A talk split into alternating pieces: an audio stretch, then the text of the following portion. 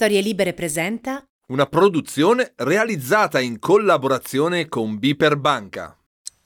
Ogni mese celebriamo le grandi donne e i grandi uomini della scienza e della tecnologia che con la loro visione e la loro opera hanno dato una sterzata alla traiettoria dell'evoluzione umana, cambiando per sempre il nostro destino. Ma il vero genio non opera solo in laboratorio, il vero genio è anche chi porta valore con le sue idee imprenditoriali a tutta la comunità. In sei episodi speciali vi racconterò personalità lungimiranti che hanno saputo unire passione, creatività, innovazione e fiuto imprenditoriale per sviluppare e diffondere i propri progetti, ciascuno nel proprio campo. Sì, perché il talento e il contesto non bastano. I visionari hanno bisogno di benzina per cambiare il mondo e le risorse economiche sono spesso cruciali per il successo. Oggi vi racconto una delle donne più influenti del XX secolo, una collezionista, una mecenate che ha dato vita e sostenuto i movimenti artistici più importanti del nostro tempo.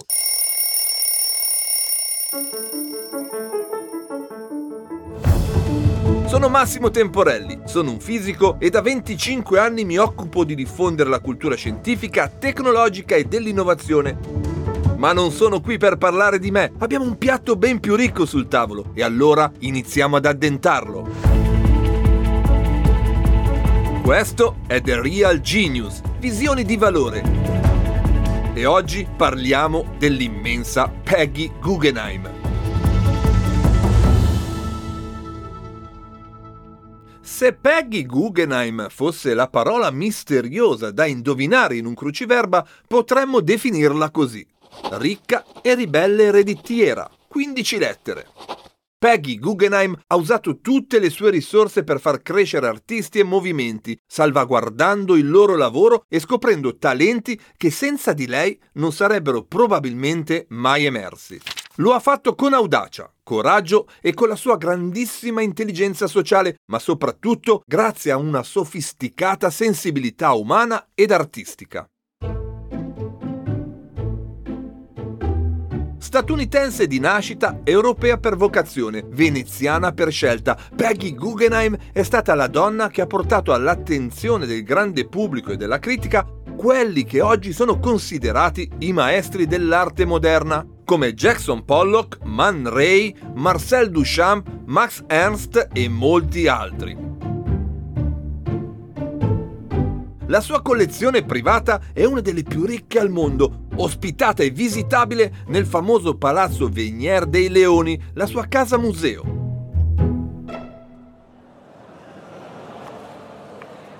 Passeggiando nelle sale affacciate sul Canal Grande a Venezia si possono ammirare opere eccezionali di artisti che toccano tutte le sfumature dell'arte moderna, da De Chirico a Klee, da Picasso a Dalì, ma anche Magritte, Kandinsky, Severini e molti altri. Ma come ha fatto una ragazza newyorkese di buona famiglia a diventare un punto di riferimento fondamentale per gli artisti del dopoguerra? Come ha fatto una donna senza una specifica formazione a sviluppare un gusto artistico che la porterà a vedere il genio prima ancora che si manifesti del tutto? È quello che vi racconterò in questa puntata. Quindi spostiamoci oltreoceano in una New York all'alba del Novecento e cominciamo il nostro lungo viaggio insieme. Capitolo 1 Figlia di e moglie di Margaret Guggenheim, detta Maggie e poi Peggy, nome con cui è diventata celebre, nacque a New York il 26 agosto del 1898. Suo padre Benjamin era un discendente di una famiglia di origine ebraica, immigrata negli Stati Uniti dalla Svizzera, le cui attività si focalizzavano da decenni nel campo estrattivo, in particolare nelle miniere di argento, rame e nell'industria dell'acciaio. I Guggenheim, insomma, erano una famiglia di imprenditori. Anche la famiglia della madre di Peggy, Florette Seligman, era ricca e di origine ebraica. aveva lasciato l'Europa a metà dell'Ottocento, fondando nel 1864 la J&W Seligman Company, un'importante banca di investimento statunitense che negli anni a venire avrebbe sostenuto alcune delle più importanti imprese pubbliche e private del paese, dallo sviluppo delle ferrovie alla costruzione del canale di Panama, fino alla fondazione della Standard Oil e della General Motors.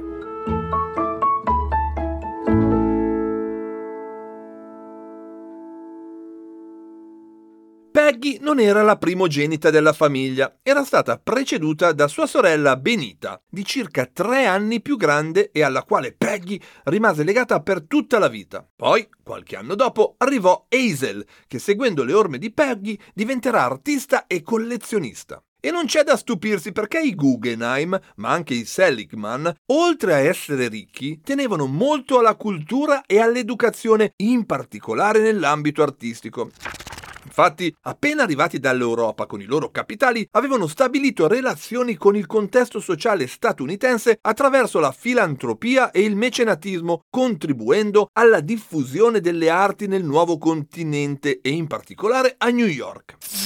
Questo fu il contesto in cui venne educata e crebbe la nostra protagonista e questo spiega se non il suo straordinario talento, almeno la sua predisposizione verso l'arte, come ricorda la stessa Peggy.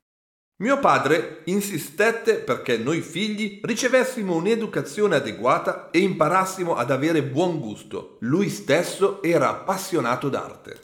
Nel 1912 però la storia con la S maiuscola entrò violentemente nella vita della nostra protagonista, cambiandola per sempre.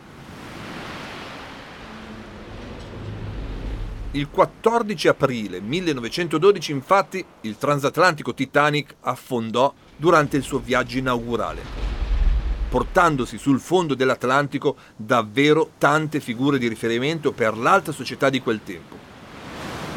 Tra queste c'era anche il padre di Peggy.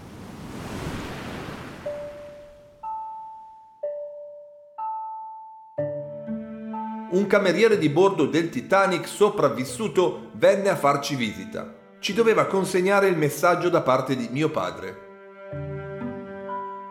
Ci disse che papà ed il suo segretario si erano vestiti in abito da sera per andare incontro alla loro sorte.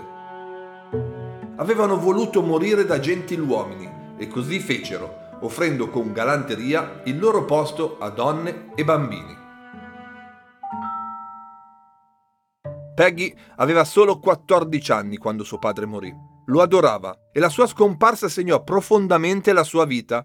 In seguito dichiarerà che in un certo senso non si riprese mai, visto che da allora è sempre stata in cerca di un padre. Questo avrà, come vedremo, dei risvolti nella sua vita sentimentale che fu travagliata ma ricca di incontri fondamentali per la sua missione nell'arte. Ma andiamo con calma, torniamo alla sua adolescenza. Nonostante appartenesse, come abbiamo visto, ad una famiglia benestante, all'inizio Peggy non ebbe vita facile. Infatti il padre si era separato dai fratelli e non aveva avuto fortuna negli affari, perdendo gran parte del patrimonio familiare. Mi sentivo una parente povera ed ero umiliata al pensiero di quanto fossi inferiore al resto della famiglia.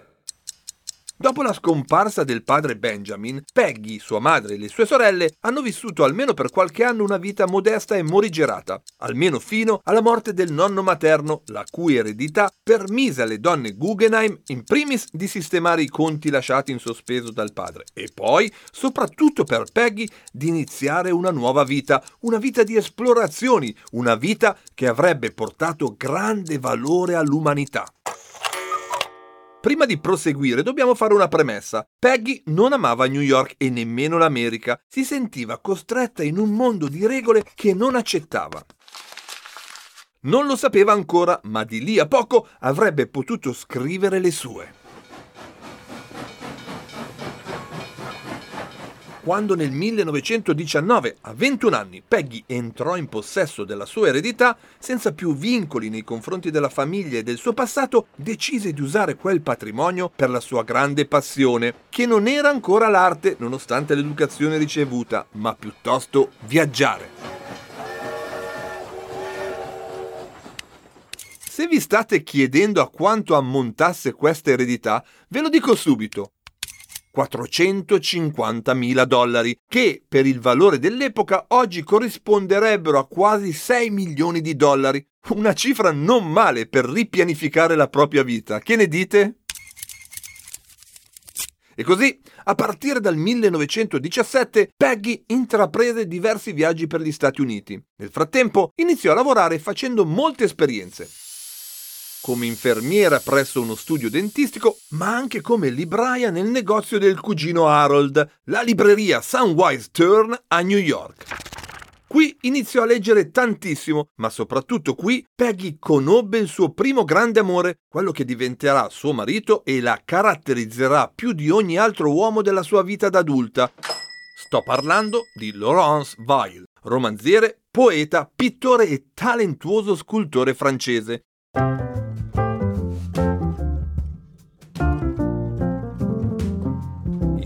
Si frequentarono per qualche mese per poi perdersi e infine ritrovarsi a Parigi durante il primo viaggio oltreoceano di Peggy, finalmente in autonomia, affamata di avventura e cultura europea.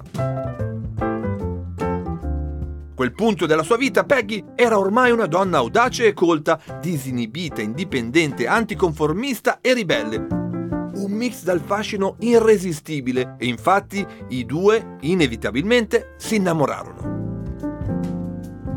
A quel tempo aveva circa 28 anni e mi sembrava essere di un altro mondo.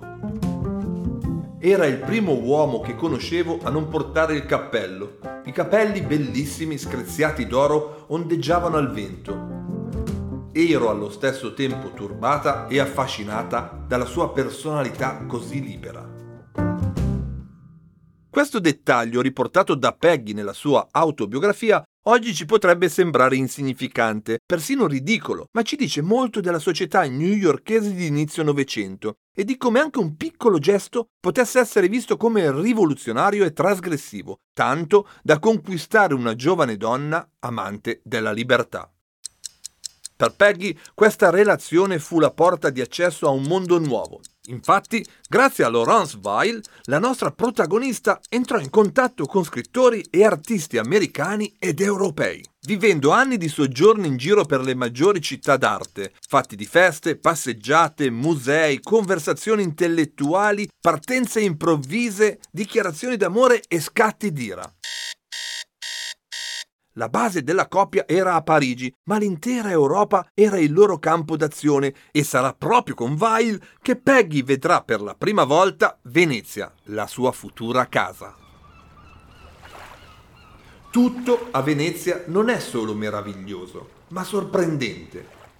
È molto piccola, ma così complicata per via della forma ad S del Canal Grande che si è sempre sul punto di perdersi nei vicoli.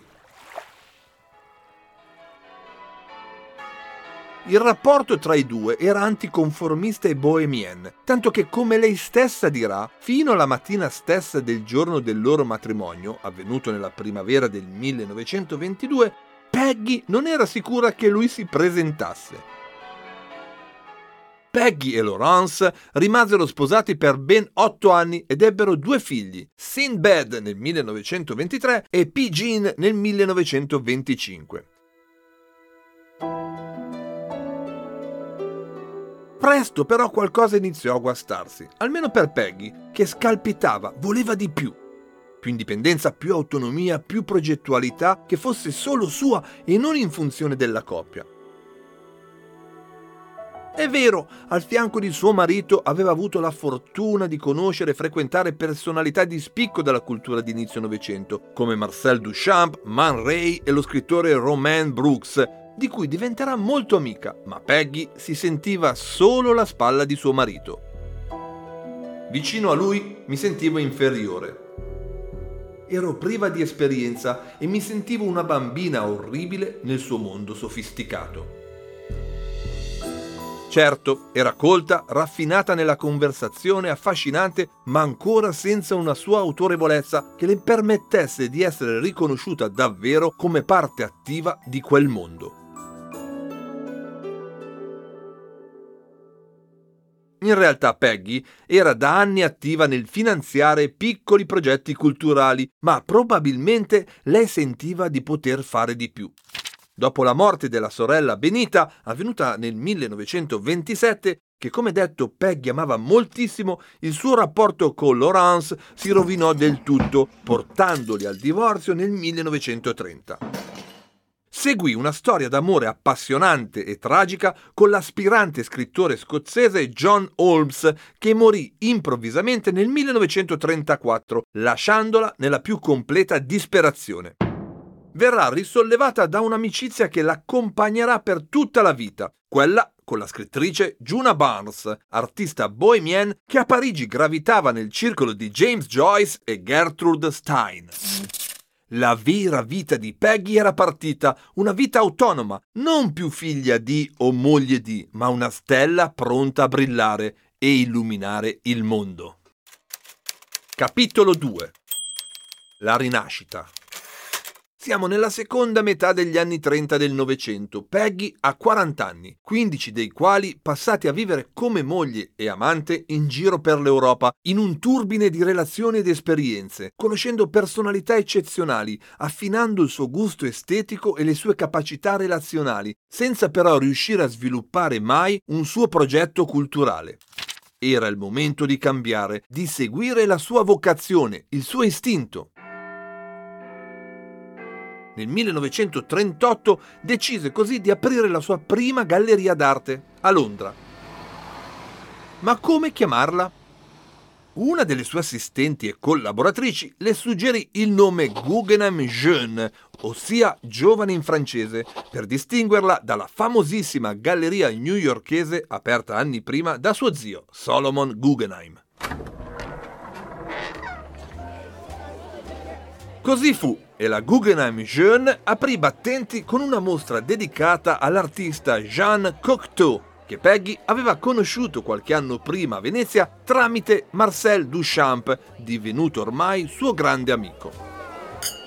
A quel tempo non capivo niente di arte e Marcel cercò di educarmi. Non so che cosa avrei fatto senza di lui. Tanto per cominciare, mi insegnò la differenza tra surrealismo e astrattismo. Poi mi presentò a tutti gli artisti suoi amici che lo adoravano e fui molto ben ricevuta dovunque andassi. Organizzò delle mostre per me e mi dette moltissimi consigli. Devo a lui la mia introduzione nel mondo dell'arte moderna. Sono sicuro che Peggy peccò di modestia quando scrisse queste parole, perché tra gli anni di educazione voluti dal padre e quelli passati a fianco di Weil, aveva sicuramente potuto formare in autonomia gran parte della sua straordinaria cultura artistica, affinando il suo gusto e il suo giudizio. Ma grazie agli insegnamenti niente di meno che del padre del dadaismo, possiamo dire che Peggy Guggenheim si era trasformata in una raffinatissima esperta di arte, una gallerista a tutto tondo ed era solo l'inizio. La mia vita a Londra fu febbrile c'era tanto lavoro da fare e non so come riuscì a sopravvivere. Nella sua galleria ospitò mostre di artisti già affermati e famosi come Picasso, Braque, Max Ernst e molti altri, ma si dedicò anche alla ricerca di nuovi talenti. Scoprì il brivido che provano i pionieri. Infatti le piaceva essere la prima a scoprire e a dare una possibilità a chi ancora non era famoso. Fu proprio in questo frangente che si manifestò il massimo del suo valore, visto che proprio in queste attività di talent scouting porterà alla ribalta alcune personalità che oggi costellano l'Olimpo della storia dell'arte moderna. Un esempio fra tutti fu un certo Vasily Kandinsky, pittore russo naturalizzato francese che diventerà una figura di riferimento fondamentale per il Novecento, come padre e maggiore esponente dell'astrattismo nella pittura. Attenzione però, non immaginatevi un giovane pittore in erba. Alla fine degli anni 30 del Novecento, Kandinsky aveva già 70 anni, viveva a Berlino, insegnava decorazione murale e non aveva ancora mai esposto a Londra. Parallelamente alla sua attività da gallerista, Peggy continuò a tessere relazioni con grandi personalità della sua epoca. In quel periodo in particolare iniziò a frequentare e divenne molto amica dello scrittore inglese James Joyce e si innamorò perdutamente di un suo protetto, lo scrittore Samuel Beckett, padre del teatro dell'assurdo con lui avrà una relazione, come al solito, intensa ma tormentata, che la spingerà a sviluppare un occhio alternativo, originale e non comune per l'arte e a dedicarsi con sempre più impegno alla sua galleria e all'attività di scouting sulle avanguardie. All'alba degli anni 40 Peggy ormai aveva un posto di rilievo nel mondo che più amava. La sua voce stava diventando sempre più forte e influente, tanto da creare qualche disagio, visto l'approccio rivoluzionario che portava nel campo dell'arte. Nel 1939 la nostra protagonista salì agli onori delle cronache per un contenzioso con la dogana britannica.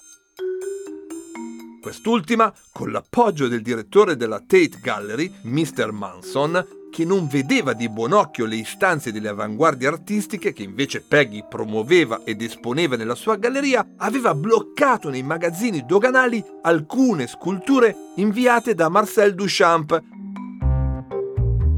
Agendo sulle complesse e contorte leve burocratiche, i doganieri chiesero una cifra assurda per sbloccarle e poterle ritirare una cifra semplicemente impossibile da pagare. Peggy denunciò il fatto e tutti i critici d'arte più importanti di Londra si riunirono intorno a lei, firmando un documento in suo sostegno. Il caso arrivò addirittura fino al Parlamento, dove la questione si risolse a favore della nostra amata protagonista. La faccenda portò addirittura al licenziamento del direttore della Tate.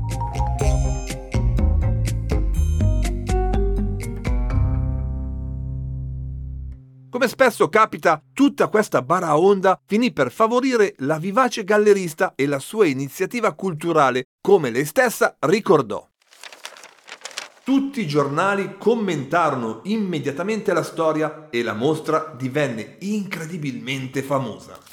Peggy era ormai diventata un riferimento e non si sarebbe fermata. Capitolo 3 I soldi e l'arte, da gallerista a mecenate. Nei libri d'arte, quando si parla del lavoro degli artisti, raramente vengono citati il valore monetario delle opere, le questioni di dogana o altre considerazioni economiche e invece credo che questi siano elementi fondamentali perché, come capita nel mondo dell'innovazione tecnologica, anche nell'arte le idee e le intuizioni hanno bisogno di risorse per emergere. Nel marzo 1939 avevo avuto l'idea di aprire un museo d'arte moderna a Londra mi sembrava stupido continuare con la galleria, che era in perdita di circa 600 sterline all'anno, sebbene a prima vista sembrasse avere una solida attività commerciale. Sentivo che se tolleravo di perdere quel denaro avrei potuto tranquillamente perderne un po' di più facendo qualcosa di valido. Ecco, scoprendo la vita straordinaria di Peggy Guggenheim, è interessante rendersi conto proprio di come arte, mercato, finanza e mecenatismo siano intrecciati. Per due anni, come abbiamo visto, dal 1938 al 1939, Peggy gestì la sua galleria, poi decise coscientemente di perdere dei soldi e aprire un museo, audace e lungimirante. Ma prima di vedere la sua attività da filantropa e mecenate dell'arte, cerchiamo di spiegare a grandi linee come funziona il mercato dell'arte, il mondo dell'acquisto, della vendita e dell'intermediazione delle opere d'arte.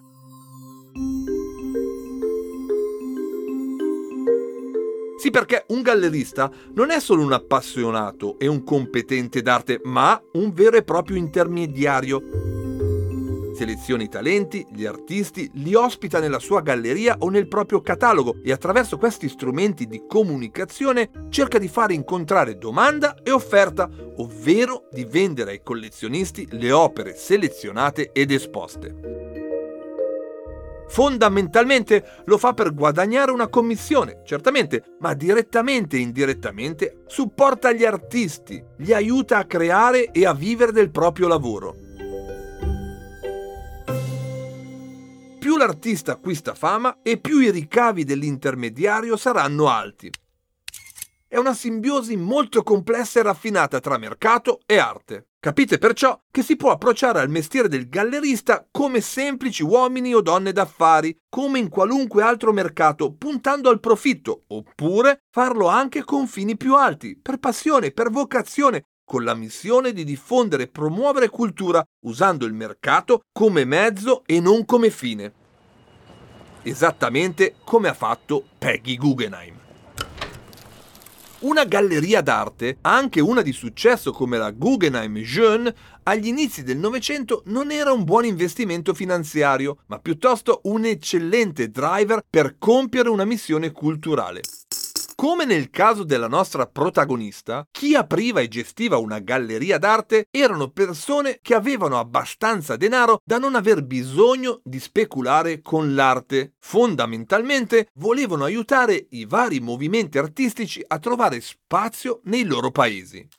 Nel caso di Peggy, la sua missione era quella di promuovere e sostenere la diffusione dell'arte moderna, surrealista ed astratta, che faceva fatica ad emergere perché doveva combattere contro il rigore della scena museale, come ben abbiamo visto con l'episodio della dogana e del direttore della Tate Gallery. Per la nostra protagonista il percorso da gallerista a mecenate fu lento ma inesorabile e passò da una tappa fondamentale, il progetto di una collezione personale.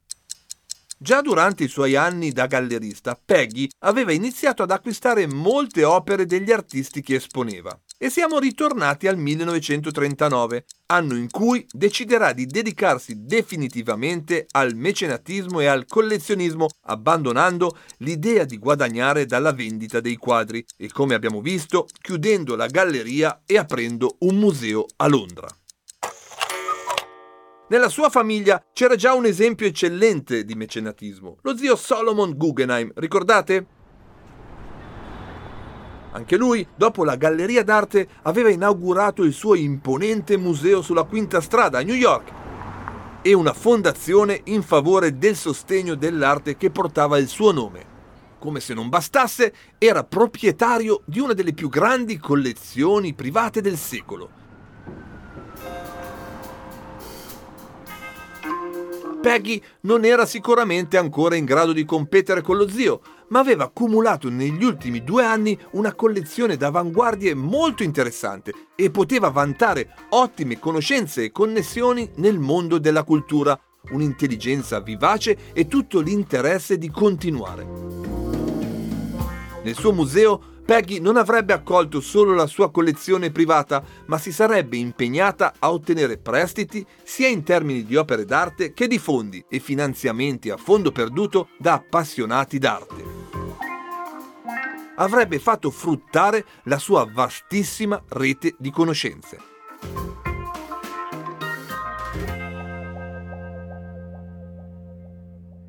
Mi misi in contatto con Herbert Reed, che stava cercando faticosamente di promuovere l'arte moderna in Inghilterra. Mi piaceva immensamente e sentivo che insieme avremmo potuto lavorare bene. Lo convinsi a rinunciare alla carica di redattore del noioso Burlington Magazine ed in cambio gli offrì un contratto di 5 anni come direttore del nuovo museo che stavamo per aprire in autunno.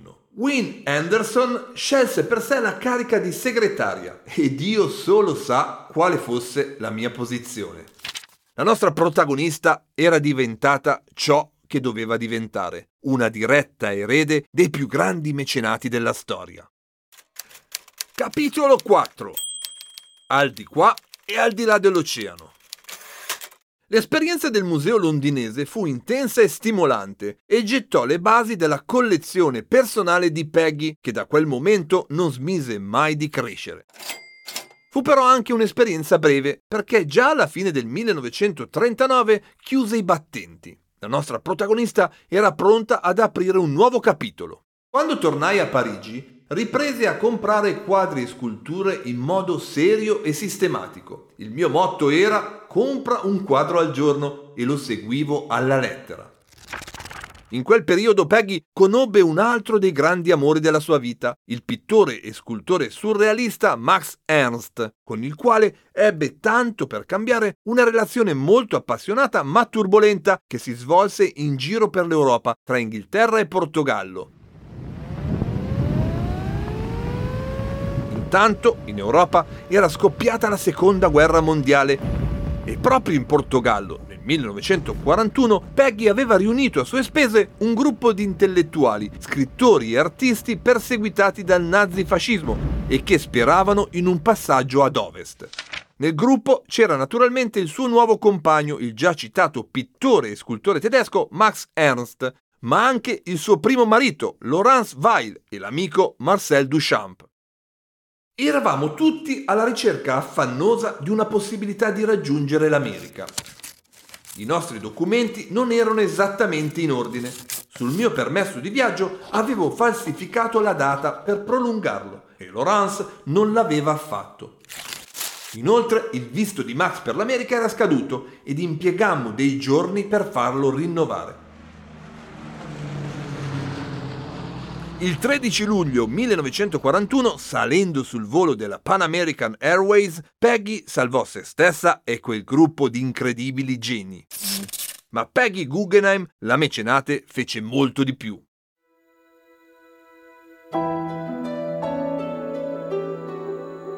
Infatti, dal settembre 1939 alla fine del 1940, con i nazisti alle porte di Parigi, pronti a fare guerra non soltanto alla Francia e all'Europa intera, ma anche a tutta l'arte moderna, considerata degenerata, Peggy comprò più di 50 opere d'arte che rischiavano il bando e la distruzione, aggiungendole alla sua collezione privata e facendole nascondere in un granaio fuori dalla città, nella residenza di alcuni suoi amici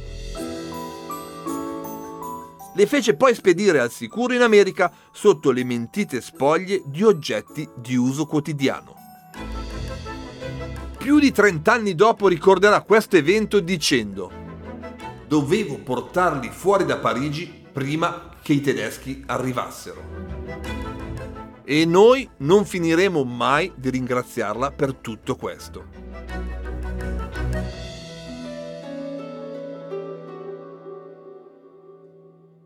Ma torniamo al volo che portò lei e i suoi amici in salvo al di là dell'Atlantico in quel febbraio del 1941.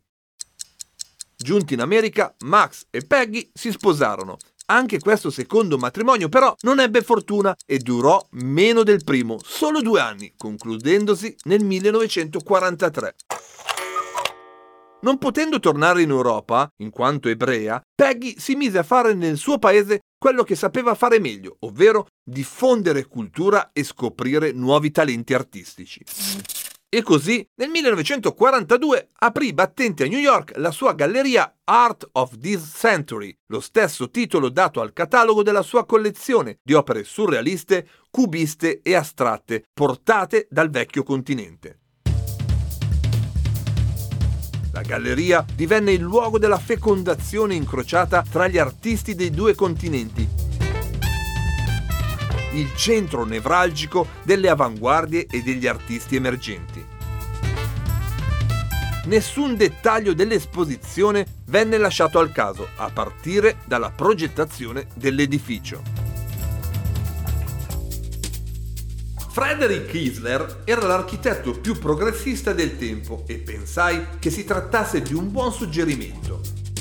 Non avrei mai immaginato che quelle poche idee avrebbero pian piano esaurito tutti i 7.000 dollari che avevo programmato di spendere nella costruzione della galleria. Kisler era un ometto alto circa un metro e mezzo e soffriva del complesso di Napoleone era un genio non riconosciuto e dopo 15 anni di vita in America io gli offrivo la possibilità di creare qualcosa di veramente straordinario. Mi disse che sarei rimasta nella memoria dei posteri non tanto per la collezione di quadri, ma per il modo in cui li avrebbe presentati al mondo nel suo allestimento rivoluzionario.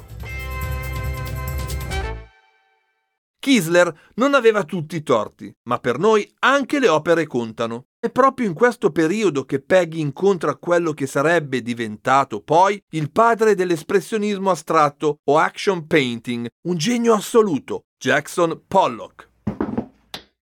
Pensate che il pittore a quel tempo lavorava come falegname nel museo di suo zio Solomon.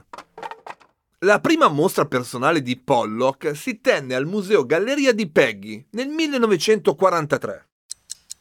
Da quel momento il giovane artista venne proiettato nell'arte che contava, ma non solo. Con un vero e proprio atto di mecenatismo ed estrema lungimiranza, la donna gli fece firmare un contratto che durò fino al 1947, grazie al quale il pittore riceveva uno stipendio fisso dal museo che gli permetteva così di dedicare tutto il suo tempo alla pittura. In cambio, alcuni dei quadri dell'artista diventavano automaticamente proprietà della collezionista americana. Nel tempo, Peggy arrivò a possederne quasi 30. Ricordate il discorso che facevamo sull'investimento nell'arte e i valori dei dipinti e delle opere? Ecco, in quel momento, con quel contratto, grazie al suo grande intuito, Peggy stava diventando una delle persone al mondo con la collezione d'arte più ricca e di valore della storia. Che genio! Ma quello con Pollock non fu soltanto un rapporto tra compratore e artista, ma una vera e propria amicizia basata su stima e affetto. Guggenheim amava l'arte di Pollock, tanto che volle averla in casa sua e ovunque lei andasse fece dipingere a Jackson Pollock un murale alto 2 metri e largo 7. Marcel Duchamp disse che avrebbe dovuto dipingerlo su una tela, altrimenti il giorno in cui avessi lasciato l'appartamento l'avrei dovuto abbandonare. Fu un'idea splendida e si rivelò molto positiva per l'Università dell'Iowa, a cui donai il murale quando lasciai l'America. Il murale oggi si trova ancora lì, nella sala mensa degli studenti. Capitolo 5 La sua casa, Venezia. Finita la guerra, nel 1947, l'Europa tornò ad essere un posto sicuro per una donna americana di origini ebraiche. Così come amavo tanto Art of this Century, amavo l'Europa più dell'America e quando la guerra finì sentii che dovevo tornare per forza.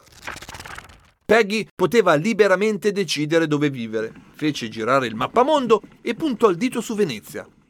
Quella sarebbe diventata la sua nuova casa e la sede delle sue attività culturali. E così chiuse i suoi anni a New York con un ultimo importante contributo culturale, una mostra dedicata a Theo van Doesburg. Poi vendette l'arredamento firmato Kisler e si imbarcò con i suoi due cani per l'Italia. Arrivata a Venezia, la sua fama era così grande che venne subito invitata ad esporre la sua collezione alla Biennale. Nonostante l'Italia e la sua classe colta fossero ancora molto legati all'arte più classica, Peggy raccolse molti consensi per la ricchezza e varietà della sua collezione personale e ricevette molta pubblicità dall'esposizione lagunare. Tanto che in quei mesi veniva continuamente fermata per strada o attesa nella hall dell'albergo da giovani artisti e galleristi che volevano venderle qualcosa o proporre collaborazioni. Alla fine della biennale sorse impetuosa la questione della conservazione ed esposizione della sua collezione. Pensate che le venne chiesto il 3% del valore dei quadri per farli restare in Italia, una cifra assurda, per cui Peggy dovette far rivalutare al ribasso la sua collezione per poterselo permettere. Risolto questo problema, si mise alla ricerca di un palazzo sul Canal Grande dove vivere con i suoi amati cani e dove esporre la sua prestigiosa collezione. Ci vollero quasi due anni per trovare il luogo giusto, mentre le sue opere giravano per mostre e collezioni di mezza Europa, ma alla fine, nel 1948, Peggy scelse Palazzo Venier dei Leoni. Si trattava di una costruzione di un solo piano, poiché incompiuta, ricoperta di rampicanti e con un grande giardino, ricco di alberi secolari. Un non finito irresistibile, pronto ad essere plasmato dal gusto raffinato della nuova proprietaria. Progettata a metà del XVIII secolo dall'architetto Lorenzo Boschetti, Palazzo Venier divenne così la sede di una delle più grandi collezioni private del secolo. Poiché la mia collezione è aperta al pubblico, la gente viene da tutto il mondo per vederla e siccome tengo anche un salotto per gli intellettuali, questo genera una grande confusione.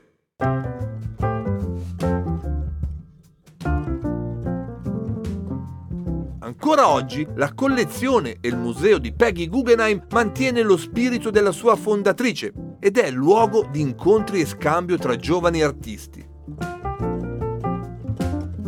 La fondazione collabora con le università per fornire agli studenti migliori dei tirocini internazionali che prevedono seminari, lavoro all'interno del museo, corsi, conferenze e varie opportunità di formazione. E il museo di Peggy Guggenheim, beh, è uno dei luoghi culturali più visitati al mondo e ora che conosciamo la sua storia non possiamo stupirci che sia così.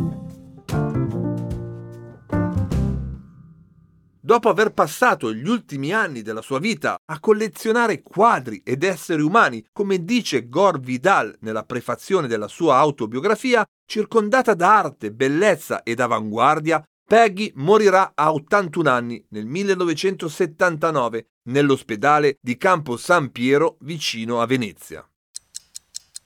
Palazzo Venier, con tutte le sue opere, verrà lasciato alla Fondazione Solomon Guggenheim, dopo che la città di Venezia ne rifiuterà la donazione.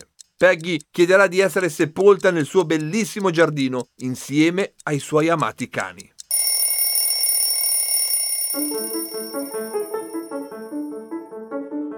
Ormai credo che abbiamo ampiamente risposto alla domanda con cui abbiamo aperto, ovvero come ha fatto una ragazza newyorkese di buona famiglia a diventare un punto di riferimento per gli artisti e l'arte mondiale?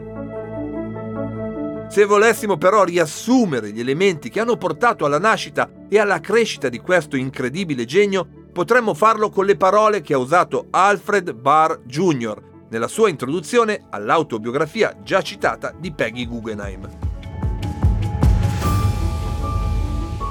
Coraggio e l'intuizione, la generosità e l'umiltà, il denaro e il tempo, una forte consapevolezza del significato storico. Sono questi i fattori dovuti sia alle circostanze esterne sia alle doti naturali che hanno fatto di Peggy Guggenheim un eccezionale mecenate dell'arte del XX secolo. Io sono Massimo Temporelli e vi aspetto per la storia del prossimo vero genio. Viva Peggy Guggenheim! Viva The Real Genius! Tornate a trovarci qui su beeper.it, storielibere.fm e sulla vostra app di ascolto preferita.